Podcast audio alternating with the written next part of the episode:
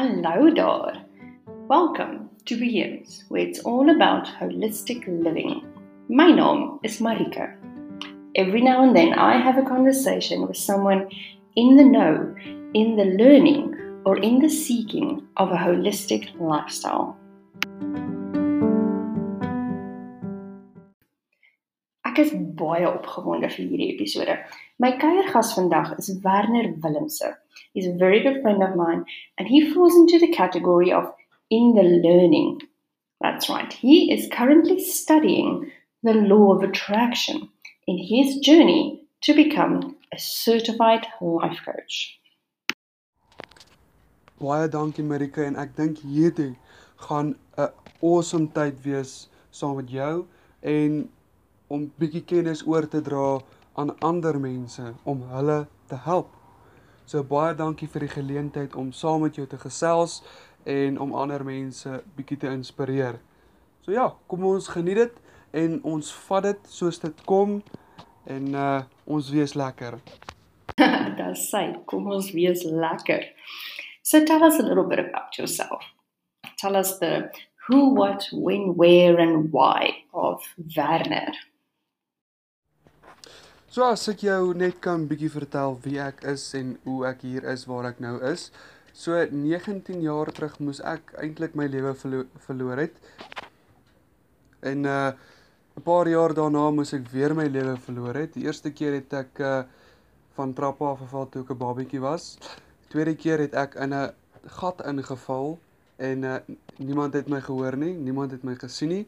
So ek moes al meer as een keer my lewe verloor het, maar ek het nie uh ek ek is nog vandag lewendig soos jy my kan hoor. En uh nou vir die laaste 2 jaar voordat ek vir Marika ontmoet het, het ek my matriek klaar geskryf, my matriekjaar net klaar gemaak het, toe uh, trek ek Kaap toe saam met my pa en uh toe Februarie, Maart se kant toe begin ek met My Daily Choice saam met Marika. Wel, ek het eers Marika ontmoet so 'n maand in My Daily Choice in en ek is baie baie dankbaar daarvoor want sy is 'n freaking awesome mens. So van daar af het ons so 'n paar maande saam met My Daily Choice gewerk. Dit was baie lekker geweest en uh dis goeie mense wat ons daar ontmoet het. Maar uh, uh afgesien daarvan ek het in in laas jaar toe het ek getrek van die Kaap af omrede my pa geretrench is. Van daar af het ek 'n uh, vereniging toe getrek. So dit was van Pretoria af toe Kaap toe in die Wes-Kaap in Brackenfell en toe is dit vereniging toe na my oupa, ouma en my ma toe. Toe uh word my pa en my ma geskei in September maand laas jaar. My pa is Leidenburg toe na sy ouers toe en ek is na my ma toe in vereniging. So dit was so 'n kort agtergrond van hoe ek is waar ek nou is, maar nou ek het in lockdown 2020 die die jaar wat die mense dink is die slegste jaar gewees. Ek wil vir jou sê dit was nie. As jy bewus is van hoeveel mense hulle lewens verander het en ek is 'n lewendige testimonie daaroor. Ek het my lewe verander in lockdown want ek het gesien daar's 'n beter lewe vir my, maar ek gaan dit self moet ontdek en self daaraan werk om daarby uit te kom. So toe begin ek na na Bob Proctor luister en hy het my my my oë bietjie oopgemaak en toe begin ek meer na hom luister en meer na hom luister en meer na hom luister. En hy het my in 'n industrie in begin uh, druk en dit was nie noodwendig life coaching nie, maar law of attraction wat my gebring het tot by life coaching. So ek het begin leer in basies in law of attraction en so het ek by lewe begin hanteer en regeer. En uh, nou is ek genoem by van 'n paar mense af dat ek een van die positiefste mense is wat hulle nou ken en ek was nie so 2, 3 jaar terug gewees nie. Maar ek het besluit ek wil nie meer so wees nie. Ek het opgehou rook. Ek het opgehou drink. Ek het al die negativiteit in my lewe gestop. Jy kan nie alles stop nie, maar ek het alles gestop wat ek kan stop. en ek kies om positief te wees. So dit is 'n bietjie oor my en uh daar sal nog wel daaroor gepraat word as julle my wel ontmoet. Nou ja, daar vat tyd. Now, you are currently studying to be a certified law of attraction life coach. How is that going? So ek by Law of Attraction uitgekom het, is eintlik nogal 'n interessante storie. Soos ek gesê het, ek het met Bob Proctor te doen gehad en hy het my geleer wat Law of Attraction is en ek het begin meer studie daarin sit. En soos wat ek begin meer studie daarin sit, toe sê Marika vir my maar sy is 'n life coach. En ek en sy begin bietjie mekaar gesels en sy sê vir my maar hoorie so jy moet 'n life coach word. Jy het die potensiaal om 'n goeie life coach te word. En vir 'n oomblik het ek gedink, ja, dis 'n goeie idee, maar is dalk nog nie nie die regte tyd nie. En ek het dit so aanvaar en ek het maar net aangehou, aangegaan om met na Bob Proctor te luister en nog na 'n paar ander manne. Maar Bob Proctor was die hoof myn konyn, as jy dit so wil noem. so ek het aangehou na hom luister en aangehou en uh, ek het ek het nie genoeg vingers of tone om te tel hoeveel mense ek al probeer help het deur die metodes wat ek begin leer het nie. So toe so 'n paar weke terug sal sê is iewers teen Februarie maand toe begin ek in Amerika weer gesels en uh sy sê vir my maar hoorie so jy moet 'n life coach word. En ek sê toe ja, okay, kom ons kom ons gee dit 'n go. Sy stuur vir my 'n link waar ek kan gaan kyk wat prys die kursusse en ek gaan kyk toe en met my geluk dieselfde dag gee hulle vir my 'n spesiale prys vir 5 ure lank nog van 'n kursus van R2200. Gee hulle hom vir my vir 230. En ek vra toe vir Marika, maar hoor hierso, gaan jy hom nog goedkoper kry? Sy sê vat hom. Jy gaan nie weer O, oh, jy gaan nie jy gaan hom nie goedkoper kry nie. Ek vat hom toe en ek begin en ek het die pas begin aanvat en dit is vir my een van die beste goed wat ek nog in my lewe aangepak het en dit is om oor myself te leer. Nou ek is nou al besig vir plus minus 'n jaar om myself te leer ken en leer ken wat kan ek doen? Wat is en ek wat is ek goed in? En hierdie is nog die beste wat ek nou al besluit het in my lewe. Want ek is goed daarin om daaroor te praat en ek is freaking mal daaroor om dit te leer. So dit is dit is hoe ek by life coaching uitgekom het en ek het 'n hele paar mense wie ek mee praat oor life coaching, oor habits, oor positiewe lewe, oor negatiewe lewe om meer positief te word. As jy negatief is, hoe om te, oor te skakel na 'n positief toe. So dit is nogal 'n interessante interessante deel in my lewe wat ek met enigiemand sal wil oorgesels en ek en Marika snaaks genoeg elke keer as ek en sy bel, as ons gesels, ons minimum is so uur, uur en 'n half, want as jy begin praat oor life coaching oor die algemeen, daar is soveel goed wat daar uitkom wat enigiemand kan help as hulle iets daarmee wil doen. As hulle besluit maar hoorie so hierdie was goed geweest, kom ek gebruik dit. So almal wat luister, luister net na wat ons sê. Nee, nie nie een van ons is perfek nie, maar die goed wat ons nou al geleer het, moet jy dalk nog leer. Jy moet dalk nog ondervinding daarin kry. Jy moet dalk nog verstaan wat dit is, hoe dit werk.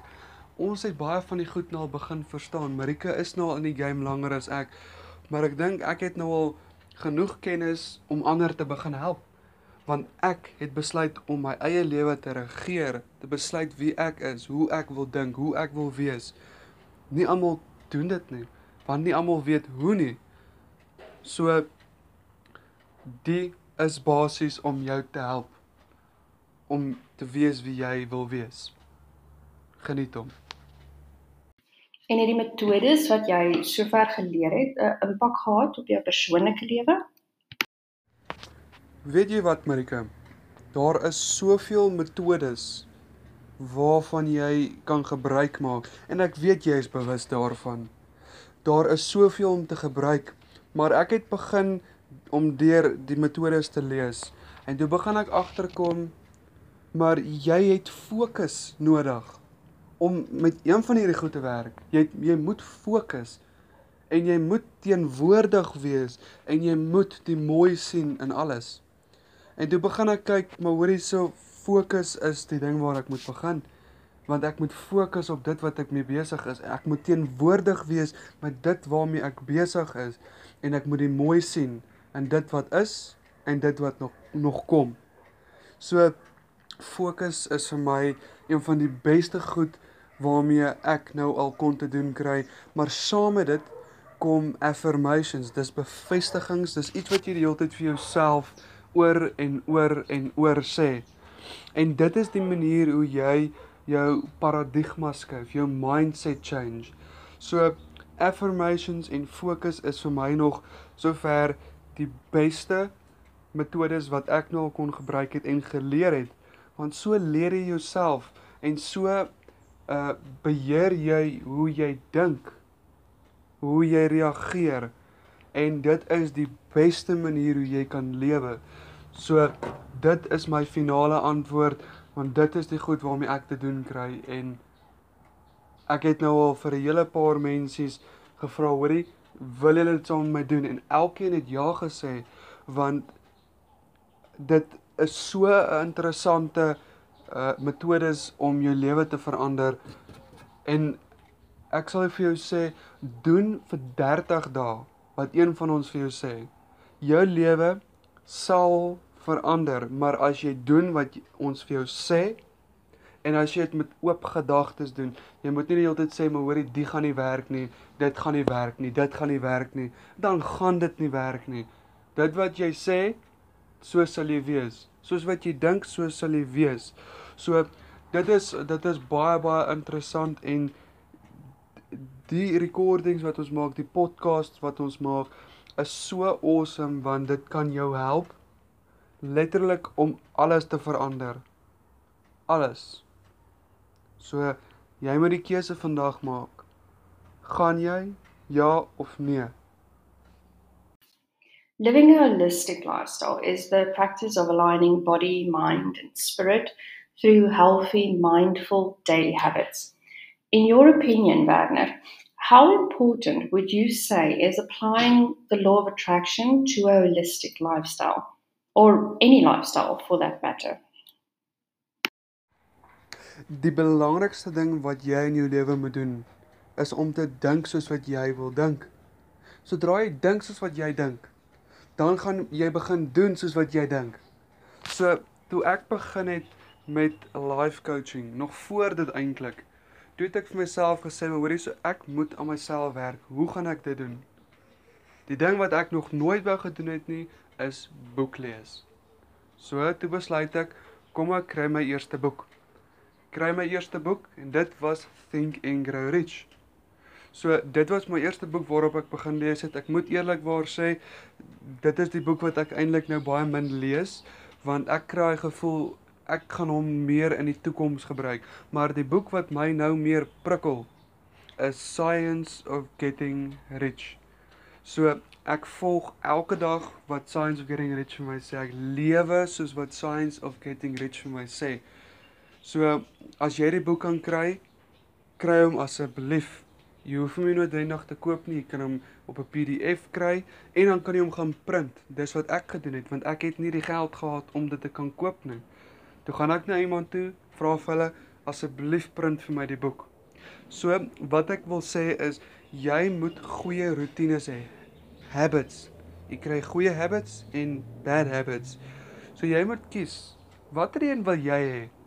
Want bad habits dit is sleg. Dit is rook. Dit is drink. Dit is op almal loop en skree. Dit is om alles wat nie reg is nie te doen. Dis bad habits. Dis bad habits. Dis iets wat jy die hele tyd herhaaldelik doen wat nie goed is nie.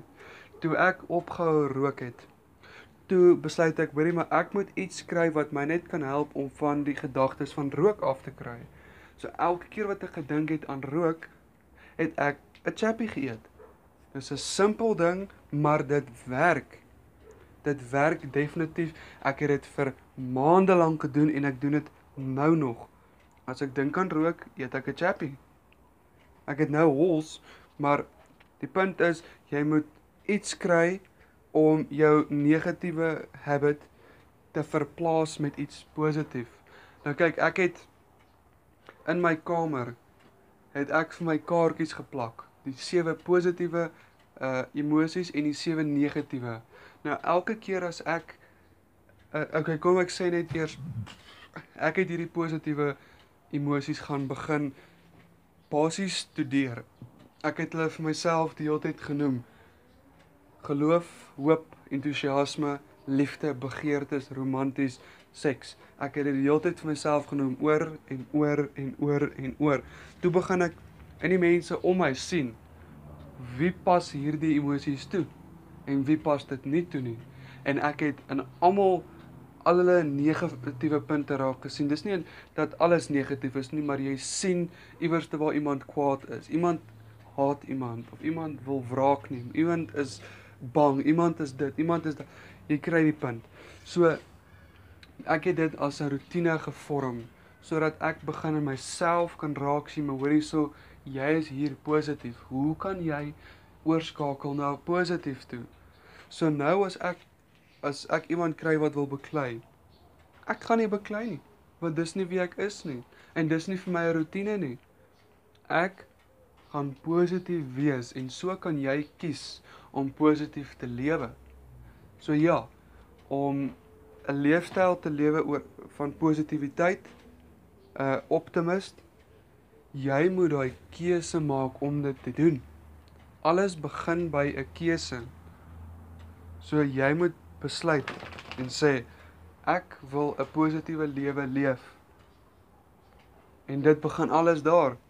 Jy hoef nie te weet hoe nie. Jy moet net sê jy gaan dit doen en jy gaan aanhou probeer tot en met jy regkom. En al kom jy nie reg nie, jy gaan nog steeds aanhou. Jy noem dit persistence, aanhouding. So volg wat ons sê in die albums in die podcasts en die recordings wat ons sê jy sal jou lewe transformeer. Werner, baie dankie vir hierdie lekker kuiertjie. I'm looking forward to having you back on the show really soon. Baie baie dankie Marike vir die geleentheid om saam met jou te kan gesels en mense se lewens verander. Nou as jy belangstel, jy soek ons op sosiale media, soek ons waar waar ook al jy kan. Ons is daar om te inspireer en te motiveer. So wanneer jy 'n afdag het, wanneer jy nie goed voel nie, gaan kyk na een van die goed wat ons op uh op ons sosiale media gesit het. Daar gaan iets wees wat jou lewe net mag verander. Jy sal nie weet tot en met jy daar kom nie. So julle baie dankie dat julle vir my luister geluister het. Dit was regtig awesome om vir, om julle bietjie te inspireer. Nou ja, julle julle moet julle dag geniet en uh ons hoop om bietjie van julle te kry om saam op die podcast te wees. Well, mensies, dis dan dit vir vandag.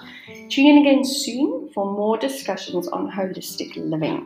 En as jy belangstel om 'n kuiergas te wees vir ons volgende potgooi, stuur vir my boodskap en dan chat ons. Until then, I am sending you love, light and healing energy for a fabulous day.